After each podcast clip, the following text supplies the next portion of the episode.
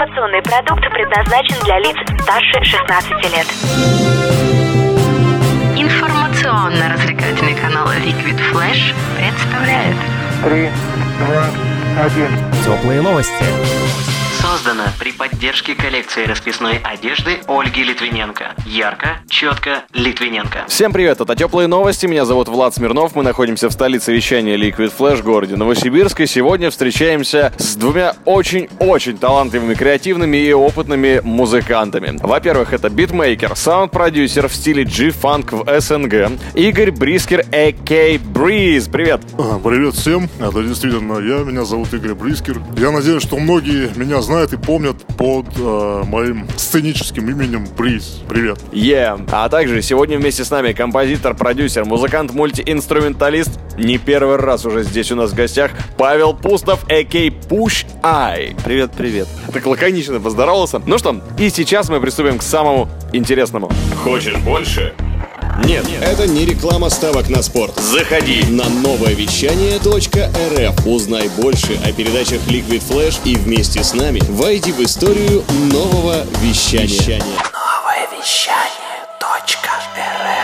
Теплые новости. Итак, у нас в гостях битмейкер, саунд-продюсер Игорь Брискер, композитор и музыкант-мультиинструменталист Павел Пустов. Сегодня они представляют нам особый альбом, про который сейчас мы узнаем подробнее. Ну а пока пару слов о тебе. Игорь, о тебе Бриз, потому как э, Павел Пустов, ссылочку в описании смотрим, он про себя уже рассказывал, длинную красивую историю про то, какой он музыкант опытный. А вот про Бриз мы еще не слышали, и я думаю, я думаю, не так много еще людей осталось, которые не слышали вообще. Судя по тому, что тебя уже все знают, э, про что бы мы ни заговорили, Игорь уже, а, да, я знаю.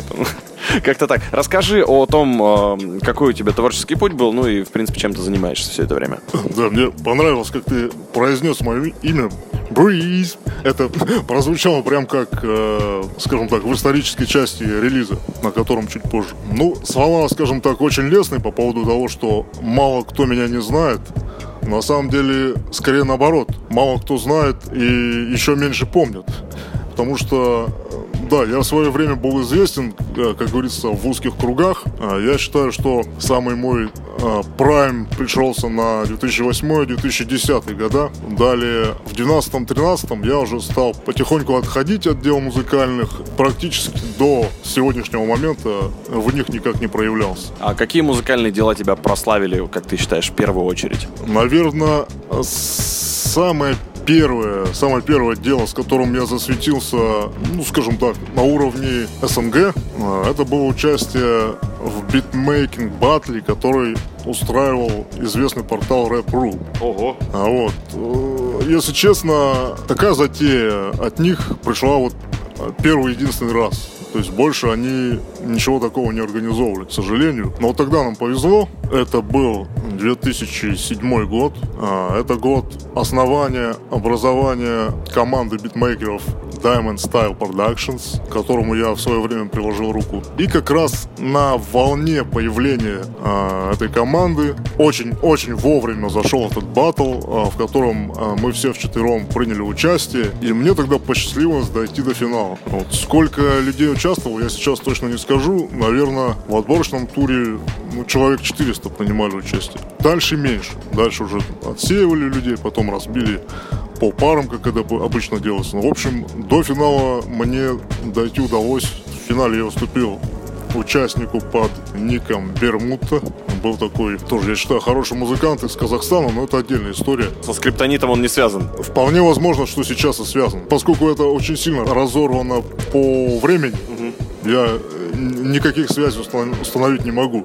Тем более скриптонит тогда, наверное, был еще очень молод. Э, Кстати, есть такой момент по поводу батла. Несколько треков, которые я написал как участник, в итоге по факту вошли в этот релиз о котором позже.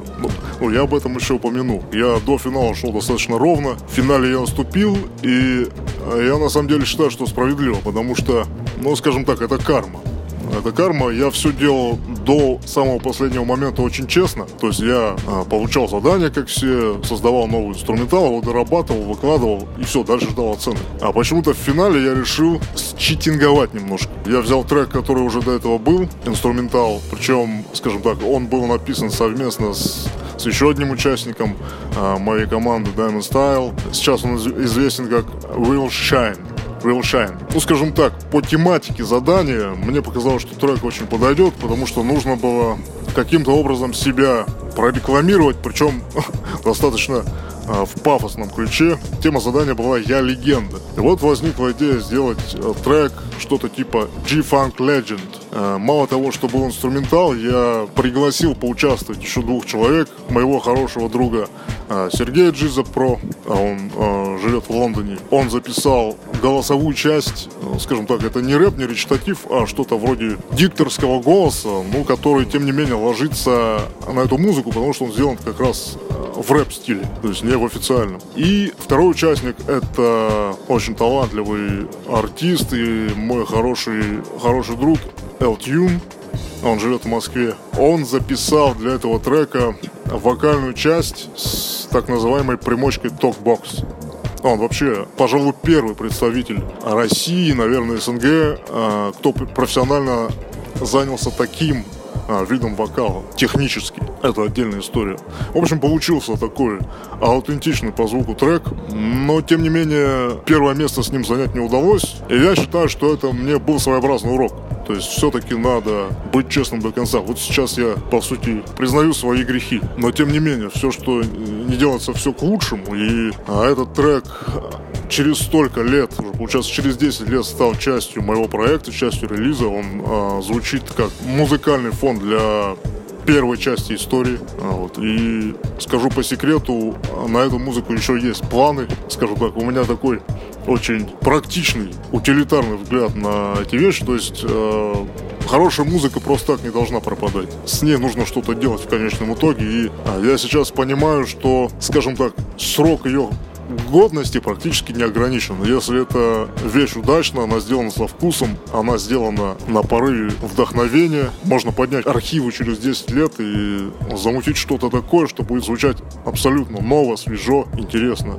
Здесь все зависит от исполнителей, которые примут участие, от концепта, задумки и, соответственно, как я себя проявлю как раз в качестве саунд-продюсера, чтобы сделать из этого интересную песню. Отлично. Ну и как раз э, интересный момент, то, что искусство действительно бессмертно, о чем сейчас Игорь Брис нам сегодня рассказывает. Ну, а мы продолжаем у него выяснять, э, какие еще э, были крупные проекты, масштабные или просто удачно выстрелившие в твоей истории, что тебя прославило, чем еще ты занимался. А, Хорошо, Влад, а, с твоего позволения я сейчас попробую дать небольшую предысторию, потому что, ну, скажем так, не совсем честно, не совсем правильно будет начинать с седьмого года, с этого батла. Поскольку начиналось все несколько раньше, это был 2000 год, суровый, это, по сути, еще конец 90-х. Я, как и сейчас, жил э, на Восхниле, или поселок городского типа Краснообск. Это мой район. На тот момент э, там было достаточно много ребят, кто увлекался рэпом. То есть это не была единая туса, скажем так. Кучковались, тусовались. Было, было, было несколько разных а, тусовок. И вот к 2000 году мой хороший друг и одноклассник Костя Рерих, потом известный как Шоти, скажем так, стал инициатором того, чтобы собрать людей, кто интересуется рэпом, и на тот момент заинтересовался второй волной брейк-данса, которая пришлась как раз на 99-2000 год. Собственно говоря, под его воздействием сформировалась какая-то тусовка. То есть мы стали собираться, тренироваться в местном ДК. Это забавно, так нам предоставили там площадку. И вот на базе, на базе этой тусовки э, выделились три человека, которым хотелось делать рэп-музыку. То есть придумывать, записывать песни. Хотя мы тогда еще ничего не знали и не умели, но тем не менее. Сам Костя, это был Григорий Падистов, он же Грифон, и, собственно, я, ваш покорный слуга. Мы, как любые начинающие ребята, что-то пытались писать. Я в основном писал тексты, пытались мы их зачитывать под какие-то готовые чужие минуса, инструменталы, там, не имея никакого оборудования, ни опыта, ни знаний, ничего. То есть все пробовалось, делалось на живую. А чуть позже мы стали ездить на сначала на какие-то домашние студии через знакомых, потом на просто на местные студии записывать треки. Но, к сожалению, в силу разных причин у нас так и не набралось материала на альбом. По-моему, через год или через два от группы отделился Григорий Подистов по личным причинам. Зато присоединился еще один мой друг, Иван Охлестин, под псевдонимом Скиф. И с ним мы продолжали работать еще, наверное, года до 2004-2005. Но также по-прежнему без релизов. То есть были какие-то песни постоянно в разработке. Я писал, а, учился музыку, то есть я занимался минусами, битами, инструменталами, старался повышать свой уровень. В этом также принимал участие Скиф, он прям ко мне домой приходил, мы порой сидели, что-то вместе ковыряли, накидывали какие-то идеи, я потом дорабатывал. И примерно к 2006 году а, у меня накопился материал музыкальный, как минимум половина из этих битов не была задействована в песнях и даже не было на нее никаких планов. Поэтому я понял, что мне пора как-то о себе заявить, потому что та небольшая известность группы, которую мы получили в начале 2000-х, она уже куда-то вся рассосалась, рассеялась, потому что мы нигде не светились, никуда не ездили выступать, ничего. А зато семимильными шагами развивался интернет, и местная тусовка, и общероссийская, хип-хоп.ру и т.д. и т.п. Вконтакте появился. Тогда я собрал весь свой багаж и решил впервые явить его миру. То есть я сделал какую-то подборку минусов и начал везде, где можно себя рекламировать. Люди реагировали, писали мне, к 2007 году я познакомился с ребятами, э, с которыми мы задумали и создали объединение Diamond Star. В первую очередь я познакомился с Евгением Кожевниковым, он же Урал Блэк. А, Евгений из Снежинска, кстати, это Челябинская область. И сейчас он э, продолжает заниматься музыкой, у него, э, скажем так, ну что-то вроде лейбла For Classics. Он под этим лейблом продвигает свою музыку. Еще один участник это Алексей Полищук из Омска. Он же известен как Шоти и позднее как Битмейджер. Сергей Рыбчинский, который, по сути, сейчас является боссом и идейным вдохновителем Diamond Style. То есть это объединение успешно продолжает двигаться. Уже давно без моего участия, но тем не менее, ребят молодцы. И, собственно говоря, этим самым составом мы нырнули в батл на Рэп.ру, который продлился около пол полугода и достаточно успешно, по крайней мере для меня. Такие условия, когда есть задача, есть э, соревновательный момент, э, повышается очень мотивация. То есть волей-неволей приходится делать то, чего ты раньше не делал, повышать свой уровень. Я считаю, что это удалось, потому что мне до сих пор не стыдно за большую часть музыкального материала, который я тогда написал. Ну и мы плавно переходим уже к э, моменту собственного творчества, я так понял, да, после 2007 года? Да, совершенно верно. Батл начался в седьмом, закончился в восьмом, и практически сразу а, я приступил к работе над инструментальным альбомом. Благо, у меня уже был неплохой материал, часть треков я использовал с батла их, адаптировав, где-то доработав, переделав. А еще несколько инструменталов я создал новых с нуля. Опять же, в альбоме поучаствовал Алексей Полищук, он же Шоти, поучаствовал Евгений Кожевников, он же Урал Блэк. Весной 2009, кажется, в марте я сделал этот интернет-релиз. Альбом назывался ритмоголик. Ну, если произносить правильно, то что-то вроде rhythmoholic, что, собственно, должно было говорить обо мне как о человеке зависимом от ритма, зависимом от, от этой музыки. Альбом неплохо разошелся в Рунете, по крайней мере, в, в рэп-тусовке. Распространяли, ну, скажем так, никаких особых инструментов не было для распространения. То есть релиз был официальный, по-моему, в сообществе ВКонтакте, в которое нам удалось пригласить достаточно много людей. Плюс а, создали отдельную веб-страницу, конкретно под альбом, откуда шли скачивания. Как обычно водится, все, что выкладывается в свободном качестве, оно потом многократно тиражируется людьми. После этого гуглил, находил. Но это на самом деле хорошо. Никакого пиратства быть не могло, потому что изначально релиз задумался как нечто общедоступное. Инструментальный альбом для рэпа вещь достаточно специфическая. Он стал хорошим материалом для рэперов, и начинающих, и более известных. То есть люди брали инструменталы, э, делали под них какие-то демо-записи. Кто-то мне их э, напрямую присылал, показывал. Какие-то я сам находил случайно ВКонтакте. Позже половину или даже более половину инструменталов у меня купили исполнители. Музыку все-таки можно монетизировать. Также хочу сказать, что а, тот релиз был по звучанию э, достаточно разноплановый. Почему-то к нему все равно многие пытались прилепить, скажем так, ярлык джифанка. Но я с этим не согласен, и я его так не позиционировал. Потому что треков с аутентичным звучанием, принадлежащих к этому стилю, было, может быть, 2-3, но не больше. В остальном это был разноплановый West Coast рэп, если инструментал можно назвать рэп. Там были какие-то нотки симфонических, даже классических инструментов, что, кстати, встречается в West Coast нередко. Были какие-то работы на сэмплах. Это, я думаю, было влияние моды того периода, потому что там тогда очень сильно повлиял на музыку тот же Kanye West, который был знаменит своими сэмплами с пиченными голосовыми вставками. Очень многие потом пытались это повторять, и у меня, кстати, этот прием там тоже встречается. Этим я тоже грешил в свое время. С другой стороны, может быть, где-то в этом разнообразии я немножко потерял себя. То есть мне бы хотелось себя позиционировать больше как представителя West Coast и в первую очередь G-Funk стиля. Как дальше все развивалось? До какого следующего этапа ты впоследствии дошел после этого релиза? первые 2-3 года никаких интересных засветов не было, я считаю. Силы были брошены в основном на развитие нашей страницы на, сау- на SoundClick. Те, кто в музыкальной теме знают, этот ресурс до сих пор работает, а на тот момент он был, наверное, чуть ли не единственной площадкой, где музыканты могли продавать свой материал. И вот как раз в рамках команды мы занимались продвижением. Мы писали музыку, которая выкладывалась у нас на странице, и мы совершали какие-то телодвижения для привлечения людей, для продвижения страницы. Делали коллабы, э, скажем так, сотрудничали с ребятами, кто уже там засветился. В 2009 году волею судеб так сложилось, что я уехал на Украину. Я прожил в городе Чернигове чуть больше года и там продолжал заниматься музыкой. Работал с разными исполнителями. И на меня люди выходили, так, к счастью, так складывалось. Появилось очень хорошее и плодотворное знакомство с человеком, а, которого зовут Арсен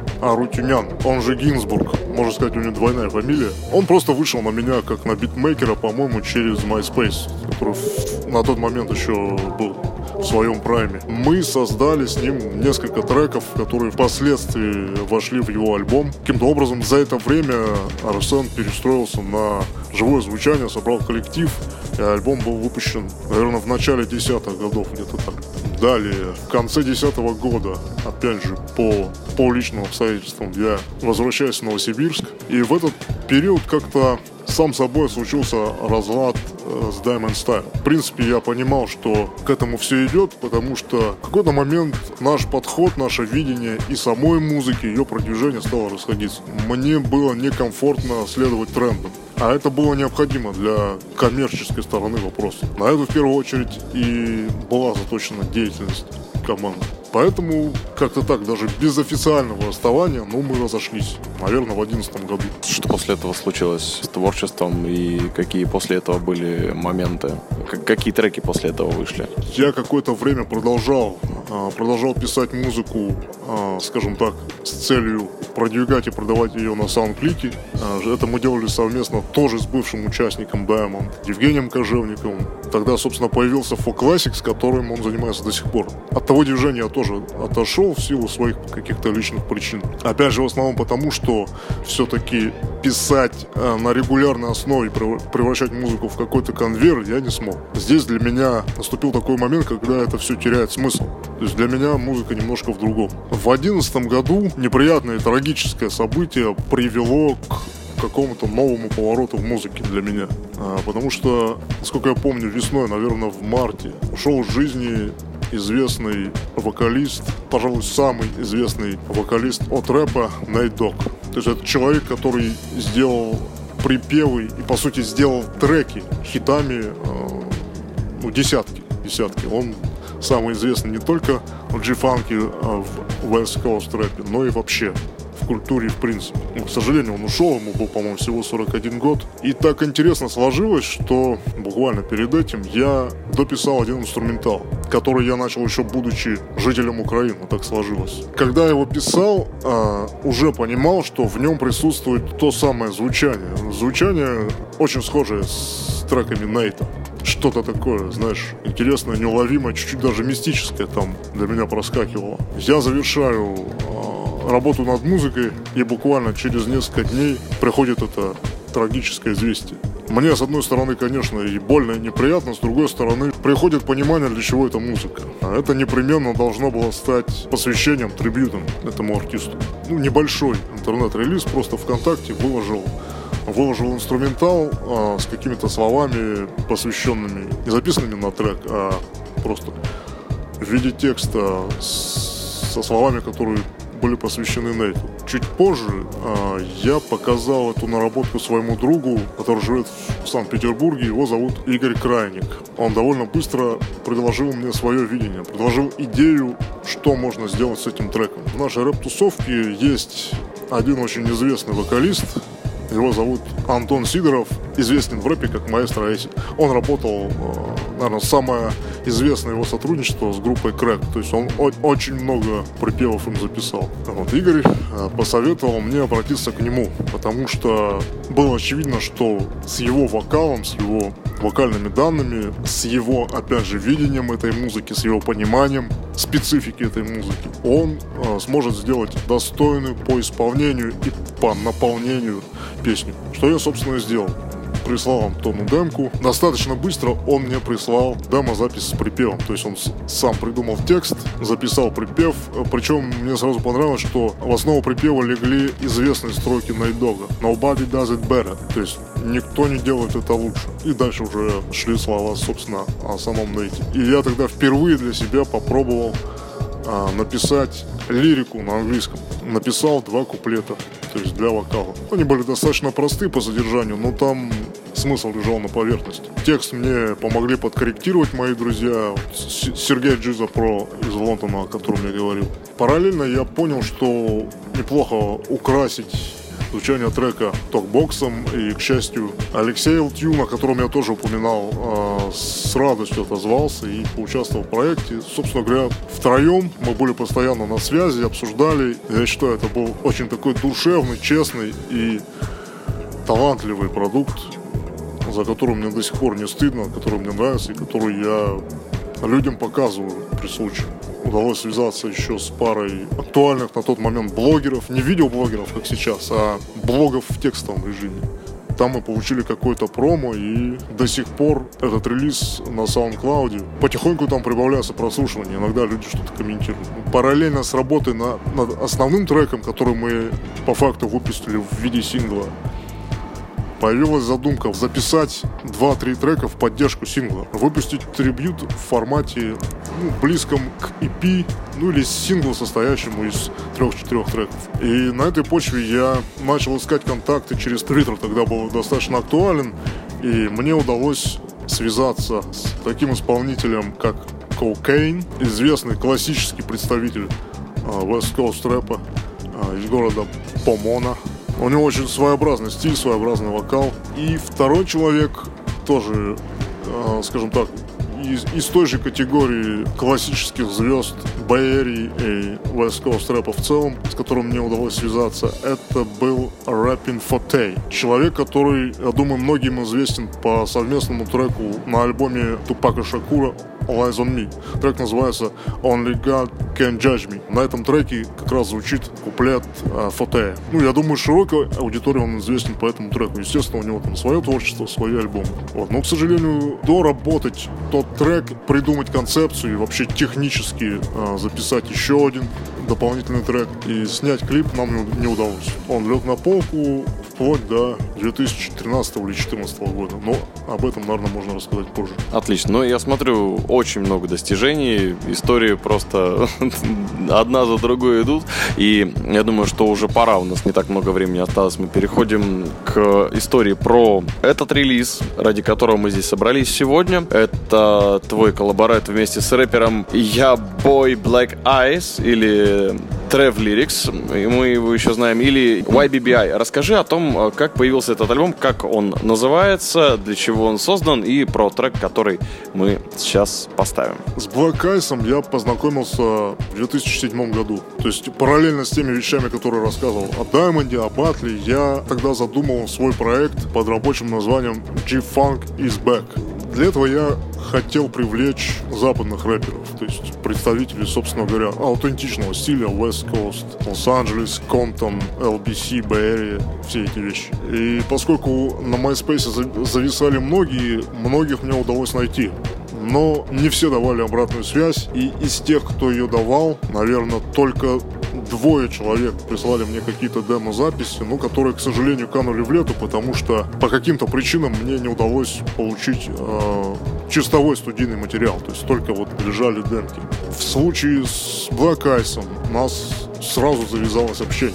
Ему было интересно, что ну, чувак какой-то из России, из Сибири присылает ему музыку, которая звучит для него аутентично. Это такой своеобразный культурный шок. Скажу так, на тот момент не было даже в мыслях создать какой-то цельный совместный проект. Каждый преследовал свои цели. Я хотел а, записать какие-то треки для своего будущего микстейпа, который я планировал. Black Eyes, в свою очередь, у него тоже был какой-то рабочий проект, в который входили треки с битмейкерами из разных стран. Интересно так получилось, что на тот момент он тоже много с кем стал контактировать вне Штатов, вне США. Он общался и уже успел поработать с польским битмейкером, с французами, с японцами. В Японии он э, вообще налаживал дистрибьюцию своего альбома, потому что там на самом деле очень много фанатов G-Funk. Очень много. Они прям... Японцы вообще-то ребята такие фанатичные. Но вот к этому стилю они тоже на, на, на него залипли конкретно. Вот. И на этой почве э, мы как-то с ним запараллелились, и у нас пошло общение. И, насколько я помню, в восьмом году я ему прислал, помимо того материала, который был до этого, прислал ему новый инструментал, который, кстати, был записан в рамках рэп-ру батла. Вот все эти события, они шли параллельно, и это очень интересно в этом плане. Его сразу зацепила музыка, и через некоторое время он прислал демо-запись собственно говоря, чуть позже была сделана уже чистовая студийная запись, и практически в том же виде трек I'm Living вошел в сегодняшний релиз. Далее, в конце 2008-го я продолжал параллельно вне батла, вне Style писать новые инструменталы. Один из них также можно услышать на релизе. Он был э, сделан, создан э, в конце восьмого года. Послужил основой для трека Bay Area to Siberia.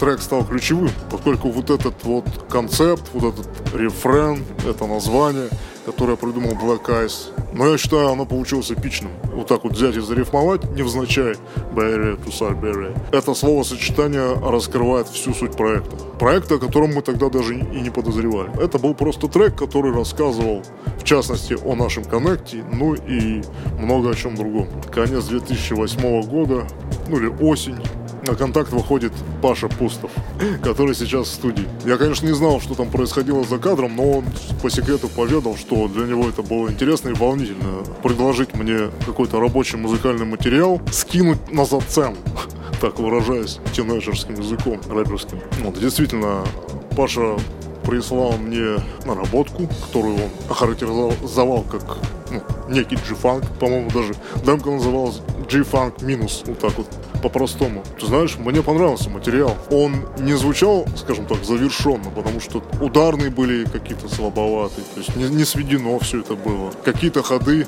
аритмически можно было поинтереснее придумать, но то, что меня сразу поразило и порадовало, это клавишная часть. Очень интересная основа. Классика это Rhodes, Rhodes, аккорды. Еще более интересный ход это была, э, опять же, знаменитая вестсайдовская свистулька.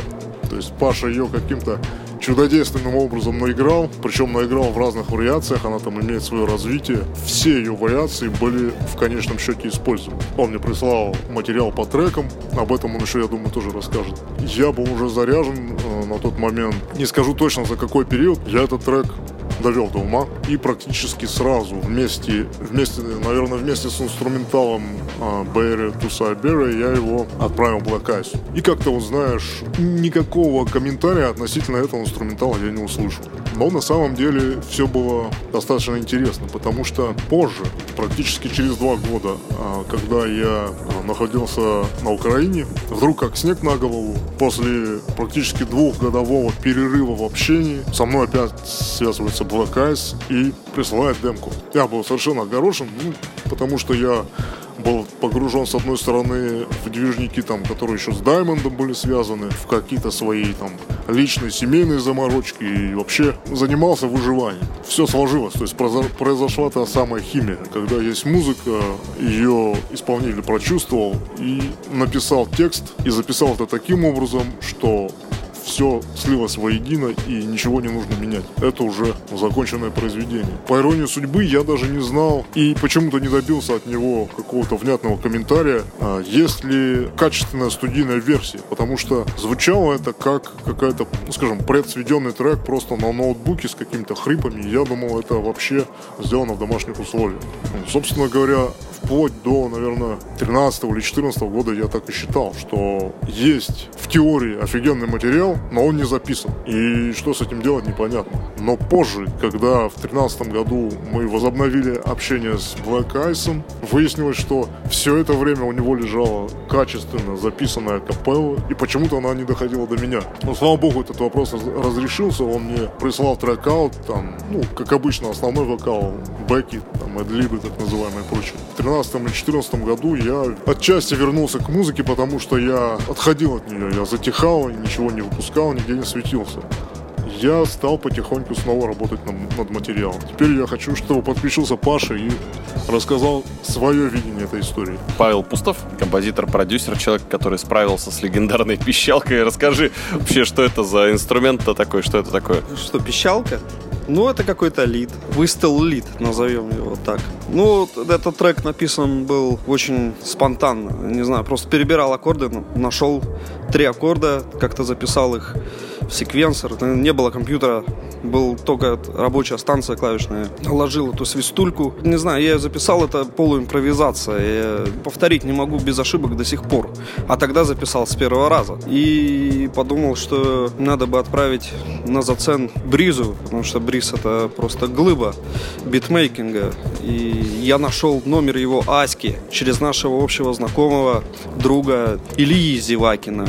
Вейка. И он мне дал его номер Аськи, я ему написал, и мы стали общаться. Он мне говорит, пришли по трекам, мне пришлось брать всю эту свою клавишную историю, ехать на другой конец в студию и сливать каждый трек по отдельности, чтобы только прислать. И все, он, Игорь допилил трек, получилось очень здорово. И все. И это был 2009 год, и с тех пор я про этот трек ничего не знал буквально вот до, до 16 или до 17 года. Ну, мы периодически с Игорем общались по поводу там, я ему скидывал на зацен свои другие там биты.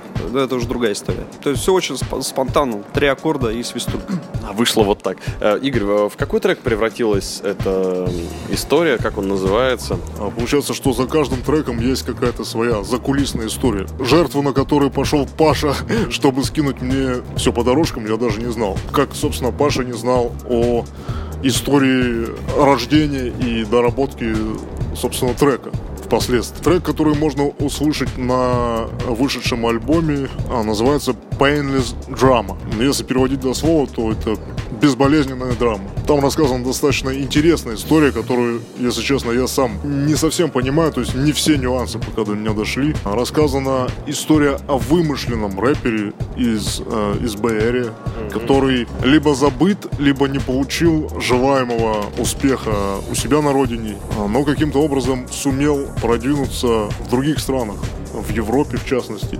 И по сюжету он улетает в Осло, в Норвегию, году в 15-16 э, я его практически доработал. Э, естественно, я отталкивался от его исходной версии, которая была записана в восьмом году. Что касается инструментала, отталкиваясь от сегодняшних реалий, я понял, что звук нужно немножко подтянуть, и я там какой-то лишний э, звуковой мусор повыбрасывал. А некоторые инструменты, в том числе, каюсь, легендарную Пашину свистульку я переиграл заново, но при этом, как мне кажется, сохранив авторский почерк, ничего она не потеряла от этого, приобрела в качестве. Как я считаю, один из удачных моих треков в принципе и один из лучших треков релиза. Чем интересен трек, что он рассказывает сам по себе историю. Есть история за сценой, то есть история его создания, как здесь в Новосибирске, так и там, в Ричмонде. И он является частью всей истории, которая охватывает 10 лет.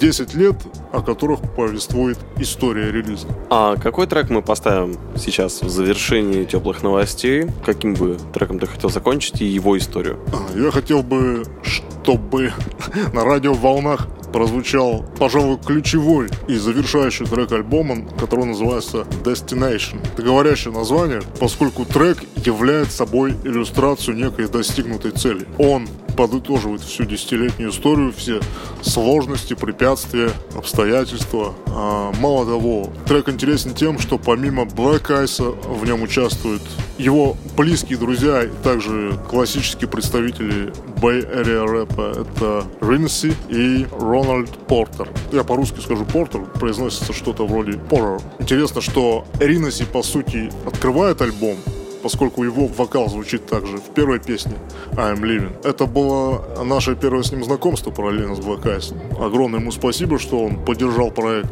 Причем, что интересно, он участвует там как и вокалист, на припеве. Очень интересно, я считаю, душевно получился припев. Есть рэп-часть, то есть он читает третий куплет именно в качестве речитатива. Открывает трек Black Eyes со своей историей, в которой он, собственно, иллюстрирует а, весь этот десятилетний путь а, наш, нашего общения, дружбы, сотрудничества. Он там использует интересные метафоры. В качестве сравнения у него есть такие строки «Pardon my French», в общем, «Dug me eternal cause». То есть он, а, он рассказывает о том, что был прорыт тоннель. То есть он делает отсылку к фильму «Побег из Шоушенка». Тоже, кстати, один из интересных для меня моментов создания трека, поскольку этот трек уже был камнем преткновения который э, не давал нам э, сделать релиз, потому что весь остальной материал был готов. А вот эту вещь концептуальную мы долго не могли родить по разным причинам. И вот, когда я уже точно знал, что запись состоялась, но я ждал материала, чисто технически, чтобы мне его прислали, я посмотрел впервые полностью, посмотрел э, классику мирового кинематографа «Побег из Шоушенка». Поймал какую-то волну настроения. Буквально через несколько дней приходит трек, и я понимаю, что вот оно. Опять произошло какое-то коллективное, бессознательное, опять произошла химия. То есть Шоушенк это вот, скажем так, Шоушенк в каком-то смысле сопровождал создание этой песни. В этом же треке Рональд а, рассказал свою историю о жизни, о музыке, о семье, о детях, о его видении всего этого. И Ринси рассказал также свою часть истории в привязке к его музыкальной карьере. В частности, о том, что он пробовал что-то, начинал совсем подростком, даже, как он это назвал, pre-teen, то есть, наверное, 11-12 лет ему было.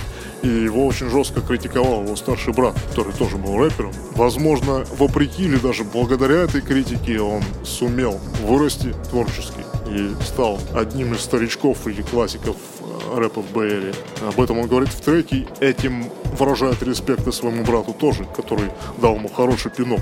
Еще трек для меня интересен тем, что он мало того, что закрывает релиз, в нем есть еще и такое своеобразное аутро, которое я записал Black Eyes уже после основной части песни. Ну, собственно говоря, он там подводит итоги и говорит ключевые для меня, я думаю, для многих вещи о том, что, скажем так, лучше медленное движение, чем никакого движения. Slow motion better than no motion. Нужно выпрыгивать из аквариума и карабкаться в гору. А когда вы достигли вершины, лучше всего спуститься вниз и прихватить с собой еще пару близких людей, помочь им. Этой дружбой мы заложили прям вот серьезный пласт, серьезный концепт, который можно развивать дальше. Потому что у нас есть планы на видеоматериал, на запись новых треков, продолжение концепта to Siberia. Я надеюсь, в ближайшем будущем удастся осуществить мою поездку а, в Калифорнию, в Берри, в Ричмонд. Я, если честно, мечтаю о том, чтобы привезти Eyes сюда.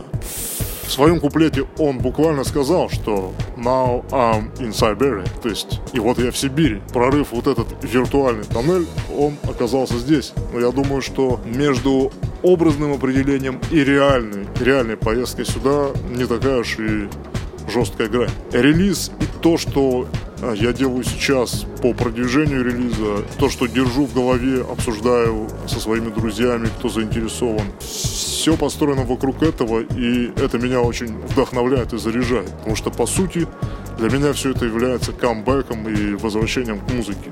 Это реально добавляет силы, и, и ты понимаешь, что ты все это делаешь не зря. Спасибо большое. Сегодня вместе с нами битмейкер, саунд-продюсер в стиле G-Funk в СНГ, ну и теперь, я так полагаю, еще и в США, в том числе Игорь Брискер, а.к.а. Breeze, также композитор, продюсер, музыкант, мультиинструменталист Павел Пустов, а.к.а. Push Eye, он же великий покоритель весткостской пищалки, знаменитый. Мы заканчиваем вместе с треком под названием Destination с нового альбома, и будем надеяться, что Bay Area to Siberia раскроется в ближайшее время еще новыми подробностями и новыми, возможно, релизами, чего вам желаем. Ребят, спасибо вам большое. Тебе, Влад, спасибо. Накипело, накопилось много за эти годы, поэтому спасибо, что дал возможность высказаться.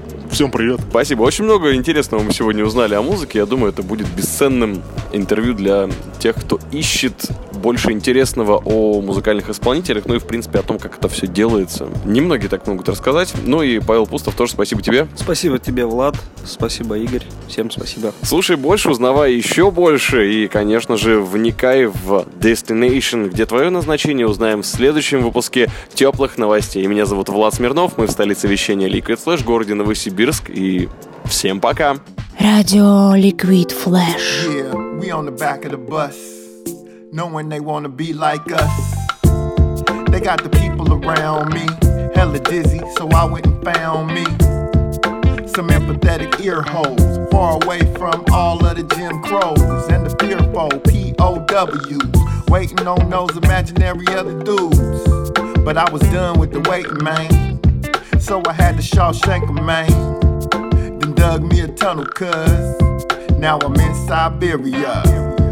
Took 10 years to get here. It's the journey, blood, sweat, and the tears. No obstacles and no oceans. Slow motion better than no motion.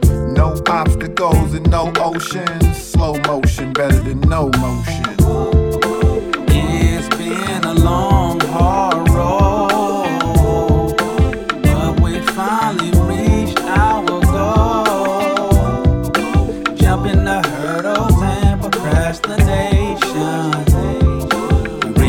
destination.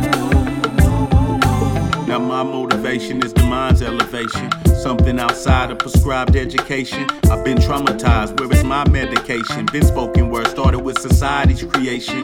All I ever wanted was to build something meaningful, stand up and be real. And my objective is for the collective. All I know is to give. I've never been selfish. Try to share the message. Keep hitting dead ends and roadblocks. Keep being deceived by the decoys and robots. They not know what they do. The most high will forgive them. All I ever wanted was to provide for my children. Should use my intuition, I can feel it.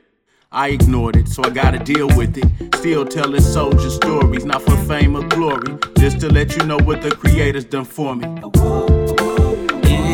Been a long, hard road, but we finally reached our goal. Jumping the hurdles and procrastination, we reached our destination. A young black man who was born with a lot of aspiration, and music was the center of my fascination. Influenced early by my big brother Ace who would criticize and tell me to my face, you suck. The painful truth how a family member can be mean. Cause when I first jumped in the booth, I was a preteen. Criticism is what I saw in my brother's eyes, but up to this very day, he might just tell you otherwise. But who cares if it was constructive or not? Because lyrically, I was motivated to jump to the top. And now I'm getting respect for raising the bar. International fans praising how amazing you are. I get a chance to read it all firsthand. It's one thing for sure, and it's two things for certain. Embracing it all through my estimation, defining my own success was my destination. It's been a long, hard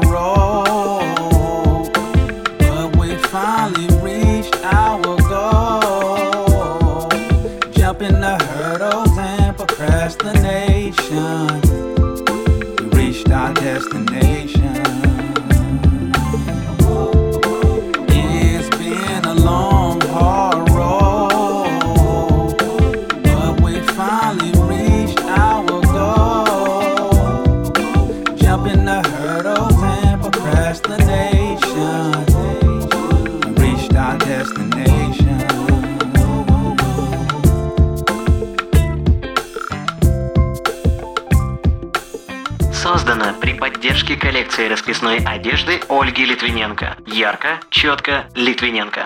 Теплые новости. Liquid Flash.